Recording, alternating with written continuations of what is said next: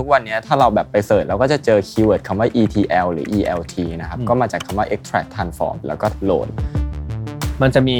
อะไรที่ให้คิดมากกว่าว่าข้อมูลมันเป็นยังไง แล้วเก็บขนาดไหนหรอ ตอนเราเก็บข้อมูลเนี่ยครับ เราเสียค่า storage แน่ๆแหละ เราก็ transform ก่อนแล้วค่อยโหลดเลย จะได้ไม่เสียเงินเก็บ Data ที่เยอะกว่าที่จำเป็นต้องใช้ ตอนนี้ธุรกิจแพลตฟอร์มทุกธุรกิจเนี่ยจะมีแบบ recommend content มา ตรงนี้ครับมันเกิดจาก Data Pipeline 100%เลย Tech Monday Podcast brought to you by Data Wow transforming complex data into success around the world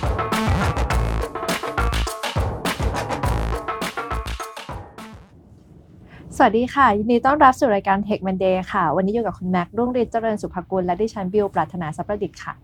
ครับเอ่อข้อมูลของเราเนี่ยเวลามันมีขนาดไม่เยอะเนี่ยเราใช้เครื่องมือธรรมดาอย่าง spreadsheet เนี่ยก็น่าจะเพียงพอแล้วนะครับ แต่เมื่อเวลามันมีข้อมูลขนาดใหญ่เนี่ย มันไม่ง่ายอย่างนั้นแล้ว วันนี้คุณไอซ์วรุษกิจรุ่งเรือง Senior Data Engineer จากบริษัท Data Wow จะมาเล่าให้ฟังนะครับเกี่ยวถึงการจัดการตั้งแต่ต้นทางไปจนถึงปลายทางเลยครับว่า Data Pipeline เนี่ยทำยังไง ยากหรือไม่จะเป็นอย่างไรนั้น ติดตามได้ในตอนนี้ครับ สวัสดีค่ะคุณไอซ์ยินดีต้อนรับเข้าสู่รายการ Tech Monday นะคะ เดี๋ยวเราจะเริ่มต้นตอนนี้ด้วยการให้คุณไอซ์แนะนำตัวให้ท่านผู้ฟังได้รู้จักหน่อยค่ะ สวัสดีครับ ผมชื่อไอซ์นะครับ เป็น Senior Data Engineer ที่ Data Wow นะครับ หน้าที่หลักๆ ก็จะรับผิดชอบในเรื่องของการดีไซน์ Data Solution นะครับ แล้วก็ Develop เอ่อ Data Pipeline Machine Learning Pipeline ครับผมพี่แม่คะวันนี้เรามาคุยเรื่อง Data Pipeline ค่ะอืมแต่ว่าบิวเองเนี่ยไม่ได้อยู่ในสาย Data บิวขอเริ่มต้นด้วยคำถามง่ายๆ เลยก็คือขอให้คุณไอซ์เนี่ยอธิบายว่า Data Pipeline คืออะไรแล้วประโยชน์ของมันคืออะไรค่ะครับก็จริงๆ Data Pipeline เนี่ยก็เป็นซอฟต์แวร์ Engineering ประเภทหนึ่งแล้วกันครับ ก็ หลักๆ คือเราเราอยากจะ move data จากจุด A ไปจุด B ครับก็เลยเกิดเป็นสิ่งที่เรียกว่า Data Pipeline ขึ้นมา ทีนี้ประโยชน์ของมันเนี่ยคือเราอยากจะเอา Data ไป analyze หรือว่าเอาไป train machine learning model โดยที่เราไม่อยากให้มันกระทบกับตัว upstream system เราเลยต้องเอา Data ออกมาแยกเอาไว้ ฟังฟังดูเหมือนง่ายเนอะแต่จะไอครับเลยลองอยากให้ให้ช่วยบอกหน่อยว่าเออองค์ประกอบของ Data Pipeline กว่าจะเกิดขึ้นมาเพื่อทำให้จากข้อมูลจาก A ไป B เนี่ย มันประกอบไปด้วยอะไรบ้างครับ ครับ ก็ถ้าเกิดทุกวันนี้ถ้าเราแบบไป search เราก็จะเจอ keyword คำว่า ETL หรือ ELT นะครับอืมก็มาจากคำว่า extract transform แล้วก็ load ครับ เดี๋ยวเราไปดูกันทีละตัวครับ เริ่มจาก extract ก่อน extract เนี่ยคือเป็นการที่เราไปเอา Data ออกมาจาก source อย่างเช่น relational database ก็คือเราไป select data ออกมามากองไว้ อาจจะอยู่ใน buffer อาจจะเอามาไว้ใน queue อาจจะอยู่ใน memory อืมนะครับ จากนั้นเนี่ยเป็นตัว T ตัว T ก่อนตัว T กับตัว L จะสลับกันได้ครับตัว T เนี่ยคือ transform transform ก็คือเราเอา Data ที่ได้เนี่ยมาจัด format ใหม่ให้มันอยู่ในรูปแบบของสิ่งที่เราจะต้องการใช้ถัดไป อาจจะมีการ serialize อาจจะมีการ denormalize ใหม่ขึ้นอยู่กับ requirement ที่เราจะไปใช้ต่อ มีตัวอย่างของการทันฟอร์มอ่าให้ตัวอย่างฟัตัวอย่างก็คือสมมุตินะครับว่าเราอาจจะมี Data ที่เป็นต้นทางเนี่ยอาจจะเราอาจจะเก็บข้อมูลของพนักงาน แล้วก็มีระบุเพศไว้เป็นเป็นตัวเลข แต่ว่าตอนที่เราจะจะเอาไปใช้จริงเนี่ยเขาบอกว่าเขาขี้เกียจจอยตัวเลขกลับมาเป็นเป็นกลับมาเป็นชาย text หรือหญิกลังมาอะไรอเป็นย่างงี้ชาย อืม เราสามารถทำให้มันเป็นชายหรือหญิงตั้งแต่ต้นได้เลยไหมในใน Data อ่า Warehouse โอเค ของเราตอนแรกจะเป็ตอนแรกวโปรแกรมย่างายโปรแกรมอาจจะเขียนเฮ้ยฉันไม่ใช่เก็บเป็นชายหรือหญิงหรอกฉันเก็บเป็นตัวเลขใช่ เพราะว่ามันอาจจะมันอาจจะเล็กกว่าเนาะเป็นใช่เป็นตัวเลขเนาะอาจจะเล็กกว่าใช่เออแต่ว่าถ้าเกิดจะมาคำนวณหรือว่ามาแสดงผลจริง ๆ เนี่ย มันต้องแปลงร่างจากเอ้ยใช่หนึ่งมันมีความหมายว่าอะไรนะ ก็ทานฟอร์มก่อนรอบหนึ่ง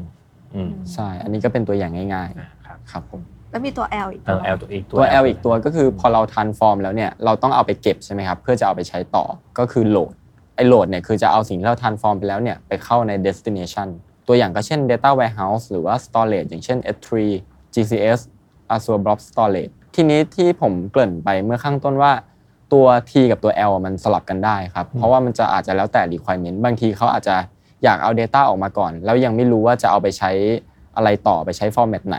ครับเพราะฉะนั้นเขาก็จะโหลดก่อนแล้ว transform ค่อยคิดอ่าก็เป็นได้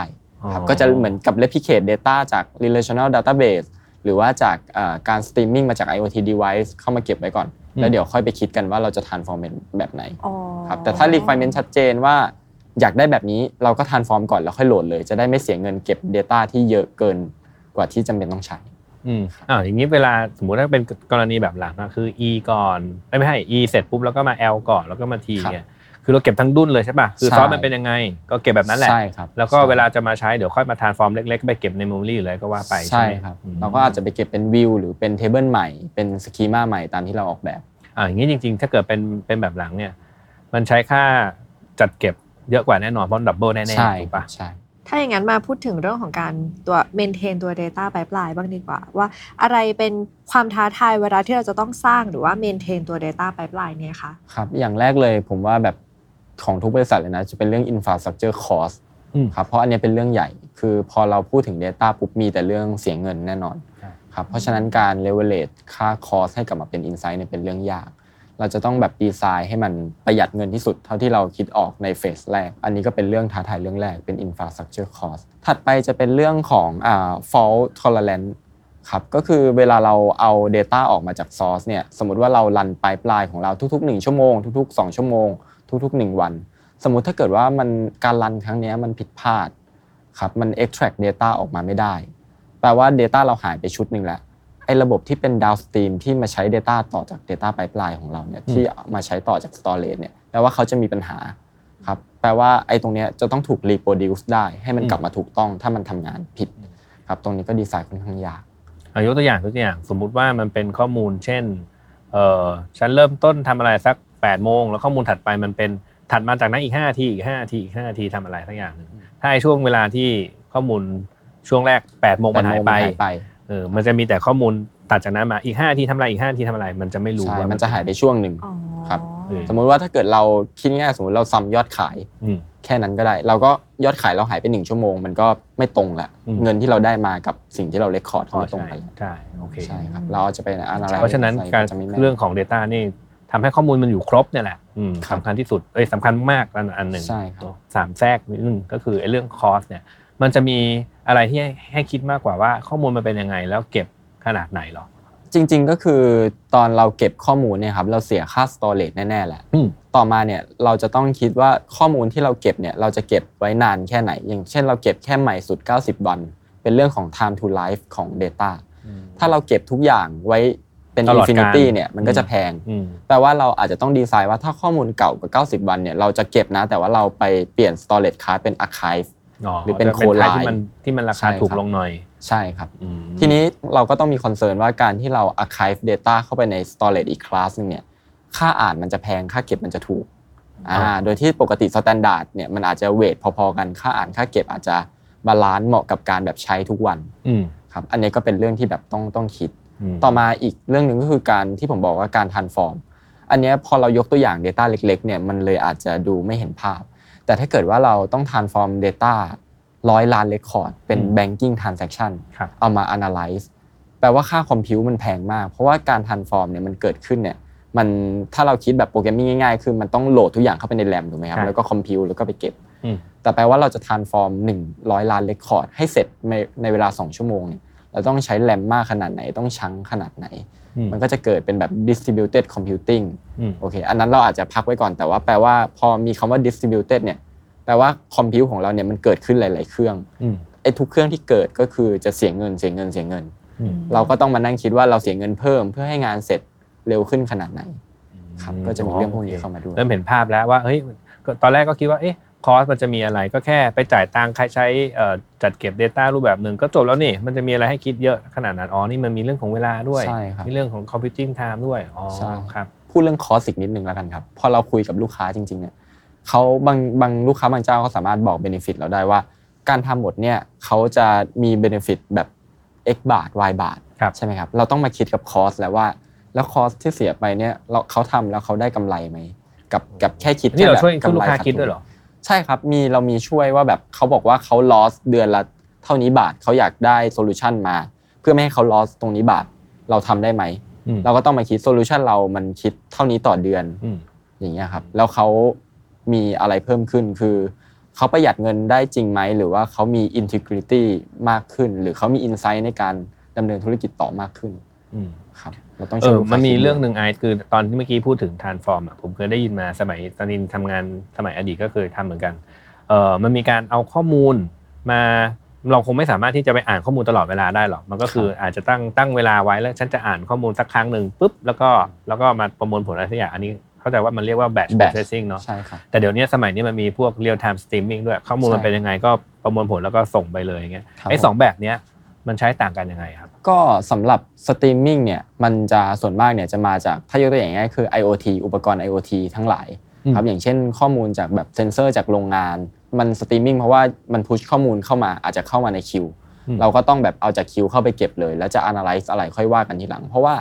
once ที่เราไม่ยอมเก็บเนี่ยคือแล้วมันหายไปก็คือหายไปเลย เพราะว่าอุปกรณ์ IoT เขามีหน้าที่เหมือน broadcast ข้อมูลมาเรื่อยๆอืมครับมันก็เลยจำเป็นต้องสตรีมมิ่งหรือว่า ตัวอย่างเช่น อีกตัวอย่างหนึ่งของสตรีมมิ่งก็คือพวกคอนเทนต์ recommendation ครับเวลาเรากดเอ่อเวลาเราเล่นโซเชียลเน็ตเวิร์กแพลตฟอร์มหรือว่าเราดู Netflix อะไรพวกเนี้ยครับแล้วเรากด dislike หรือว่า like อะไร มันก็จะ recommend มาเลยถูกไหมครับครับไอ data พวกเนี้ยพอเรากด action หนึ่งเนี่ยมันถูกเอาไป process กับระบบ recommendation ข้างหลัง ทันทีครับทันทีใช่ เพื่อจะแนะนำคอนเทนต์ใหม่ๆกลับมาทันทีอืมตรงเนี้ยต้องมีแบบสตรีมมิ่งเข้ามา มันยิงเข้า buffer ก่อน แล้วก็มี process ข้างหลัง ซึ่งส่วนมากก็จะเป็น Machine Learning Model นั่นแหละครับ มาช่วย process แล้วก็ recommend คอนเทนต์กลับมาครับแล้ว batch processing ล่ะแล้ว batch เนี่ยคือเป็นข้อมูลที่รอได้ครับอย่างเช่น สมมุติว่าตัวอย่างง่ายๆ เช่น แบบเราอยากสรุปยอดขายแต่ละวันครับเราไม่จำเป็นต้องสรุปทุกชั่วโมงก็ได้ เพราะว่าไม่มีคนไหนดู report รายชั่วโมงเขาอาจจะดูเป็นรายเดือนรายสัปดาห์ด้วยซ้ำำครับเราก็จะอาจจะตั้งแค่แบบทุก ๆ เที่ยงคืนเรามา scrape data จาก rela- relational database ของเราที่เป็นพวก order data อืมเพื่อไป analyze รายเดือนดีกว่า ตัวนี้ก็เป็น batch ได้อืม ครับทีนี้ในมุมของ Data Pipeline เนี่ยมันคือการเอาข้อมูลมายัดใส่พวกตระกูล BigQuery หรือ Redshift หรือเปล่าคะก็ไม่ใช่ซะทีเดียวครับ ถ้าเมื่อก่อนเนี่ยจะใช่ เพราะว่าเรา aim to แบบเอา relational database เนี่ยไป analyze อืมแล้ว relational da- database เนี่ย performance มันไม่ได้ในการ analyze data ร้อยล้าน transaction อืมเราก็เลยอยากเอาไปไว้ warehouse เมื่อก่อนก็จะเป็นท่าเนี้ยเอาไปไว้ BigQuery เอาไปไว้ใน Redshift อืมแล้วก็มา analyze แต่ว่าปัจจุบันเนี่ยมันมี abstract ใหม่ ๆ ทุกคนน่าจะเคยได้ยินคำว่า data lake data data lake house คือ warehouse บวกกับ data lake ใช่ครับอืมก็มันจะเป็นการจากปกติเราเอาไปใส่ BigQuery ไปใส่ Redshift เนี่ยเราเอาไปใส่ storage ไปใส่พวก S3 หรือว่า GCS แทนอ๋อครับจากนั้นเนี่ยเรา map schema มันว่าไอข้อมูลที่เราใส่เข้าไปเนี่ยเราอาจจะ extract ออกมาแล้วโยนใส่เข้าไปเป็น Parquet CSV JSON อืมครับเสร็จแล้วเราก็ไป crawling schema มันออกมาอืมว่า แต่ละไฟล์เนี่ย directory ของ storage เนี่ยมันมี schema อะไรมี field อะไรบ้างครับแล้วก็เอา distributed query engine ไปอ่านมัน ตัวอย่างเช่น Presto AWS Athena ครับพวกเนี้ยก็จะไปอ่านได้เลย ทีนี้มันก็จะทำหน้าที่เหมือน warehouse เป๊ะๆเลยครับอืมทำหน้าที่แบบเท่ากันได้เลย โดยที่ไม่ได้ ingest ใส่ BigQuery แล้วเพราะฉะนั้นเรา ingest ใส่ storage แทนอ๋อโอเค คือก่อนจะงงไปมากกว่านี้ เดี๋ยวขยายความก่อน เมื่อกี้เราอยู่ดีๆ ก็กระโจนเข้า BigQuery กับ Redshift เลยเนาะค่ะเออมันจริงๆ มันก็คือ database อะแต่มันเป็น database แบบที่มันออกแบบมาเพื่อสำหรับการ compute มันโดยเฉพาะการ analyze เออการการเออมันจะเป็นรูปแบบการจัดเก็บอีกแบบหนึ่งเรียกว่า column based something เนอะใช่ครับเออมันก็จะทำให้มันออกแบบมาสำหรับการจัดจัดการข้อมูลจำนวนมาก แล้วก็เอามาวิเคราะห์และเอ่อประมวลผลต่อไปอืมอันนี้มันก็จะเหมาะกว่า relational database ใช่อืมเพราะเขาออกแบบให้มันจัดเก็บอย่างเดียว อันนั้น แต่เมื่อกี้นี้ไอซ์พูดถึง storage รูปแบบอื่นด้วย ที่มันไม่ใช่เจ้าสองตัวเนี้ยอืมที่เอามาเก็บแล้วก็เดี๋ยวตอนนี้เราก็มีเทคโนโลยีที่ไปอ่านข้อมูลใน storage แบบนั้น ใช่ แล้วก็เอามาประมวลผลได้เหมือนกัน ใช่อะครับไอซ์แล้วตอนนี้มันมีเคสเอ่อที่เราเอา data pipeline มาใช้กับทางธุรกิจมาเล่าให้ฟังบ้างไหมครับครับเมื่อกี้เรายกตัวอย่างเอ่อ recommendation system นะครับผมก็จะยกตัวอย่างอันนี้ต่อไปเลยแล้วกันครับ ตอนนี้ธุรกิจแพลตฟอร์มทุกธุรกิจเนี่ยจะมีแบบ recommend content มา ตรงเนี้ยครับมันเกิดจาก data pipeline 100%เลย เพราะว่าอย่างที่ผมบอกว่าแบบบางทีเราคลิกชอบไม่ชอบอย่างเงี้ยเขาก็เอาไป process มาแล้วไอ้ท่อนที่ process เนี่ยมันไปวิ่งเข้าอ่าอาจจะไปเข้าเป็น queue system แล้วก็มีการแบบ process แล้วก็ feed data กลับเข้ามาหาคอนเทนต์ที่ recommend ทีนี้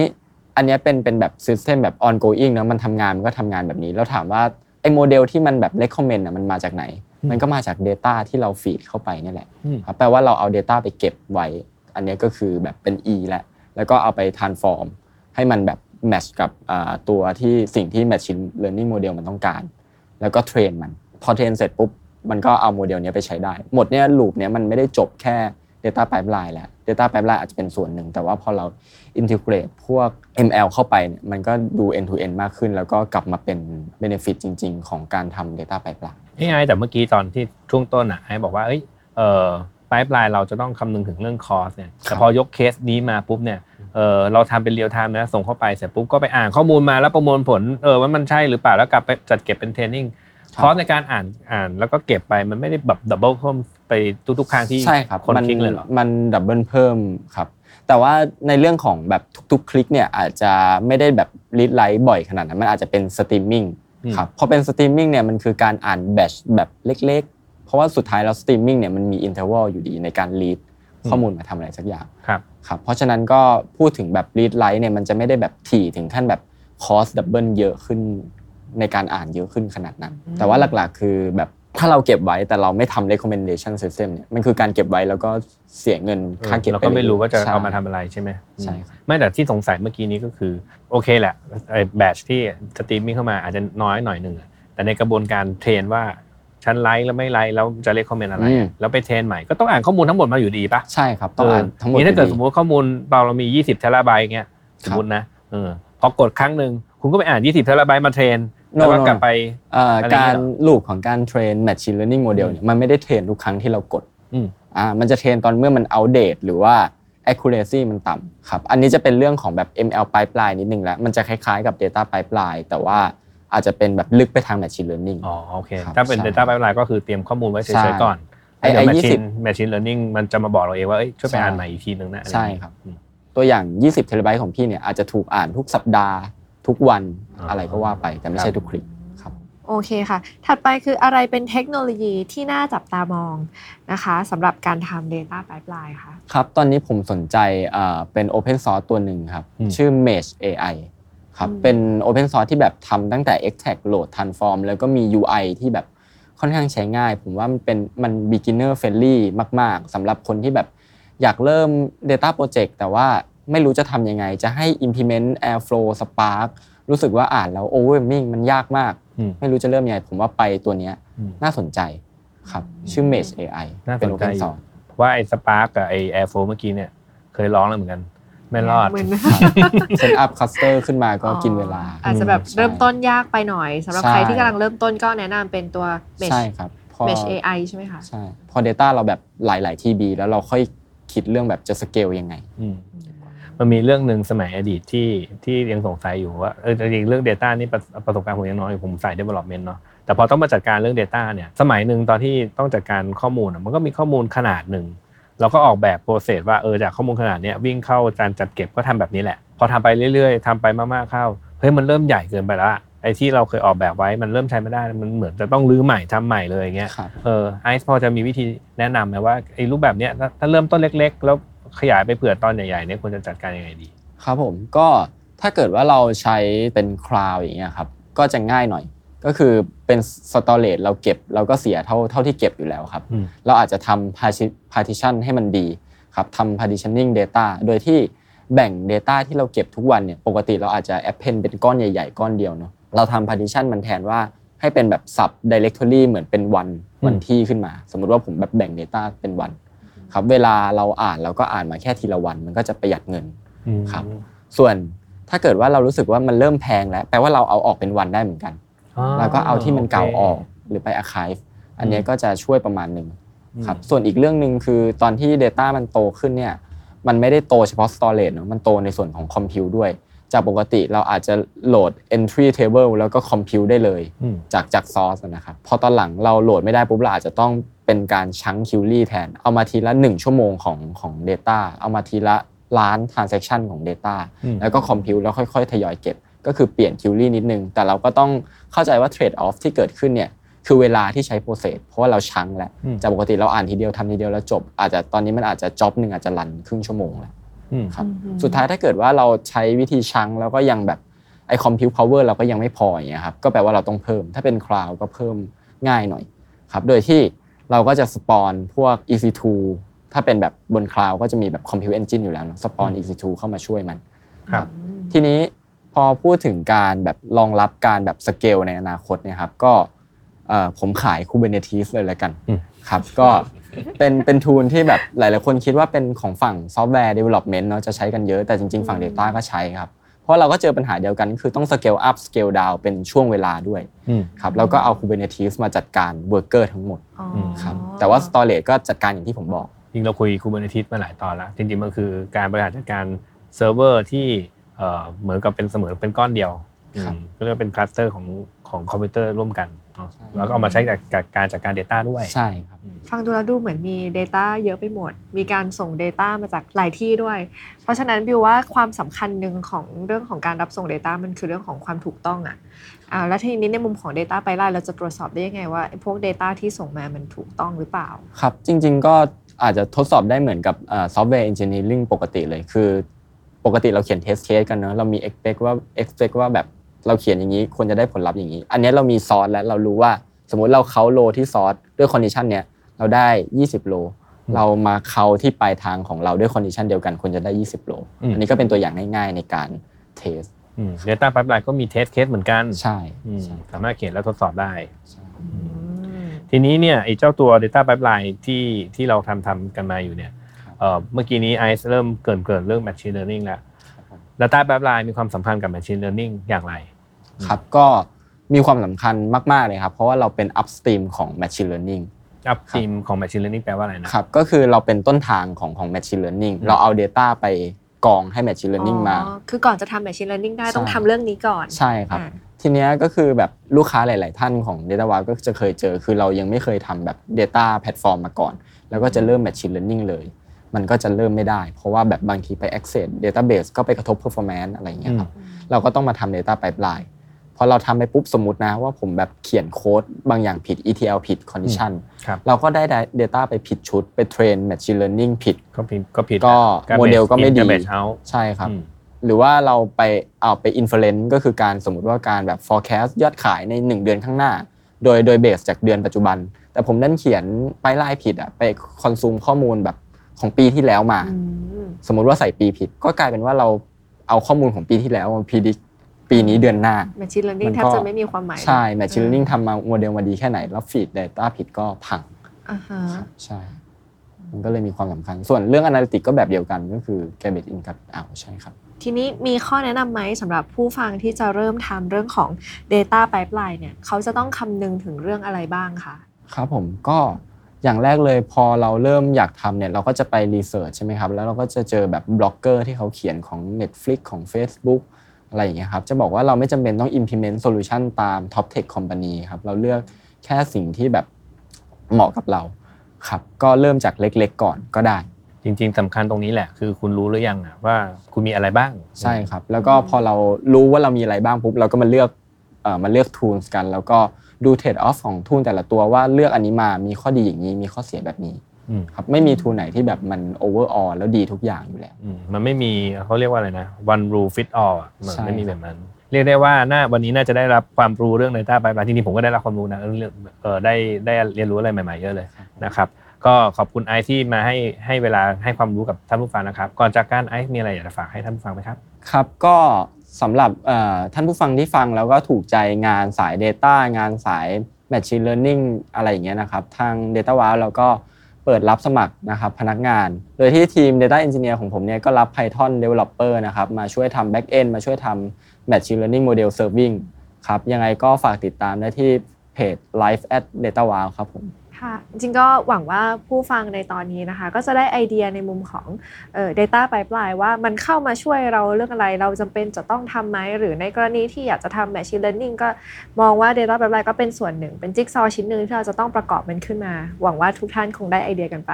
นะคะยังไงวันนี้ขอบคุณคุณไอซ์มากๆค่ะ ที่มาให้ความรู้กับพวกเราค่ะ และขอบคุณท่านที่ติดตามค่ะจนกว่าจะพบกันใหม่สวัสดีค่ะนี่ครับ Tech Monday Podcast Presented by Data Wow, transforming complex data into success around the world.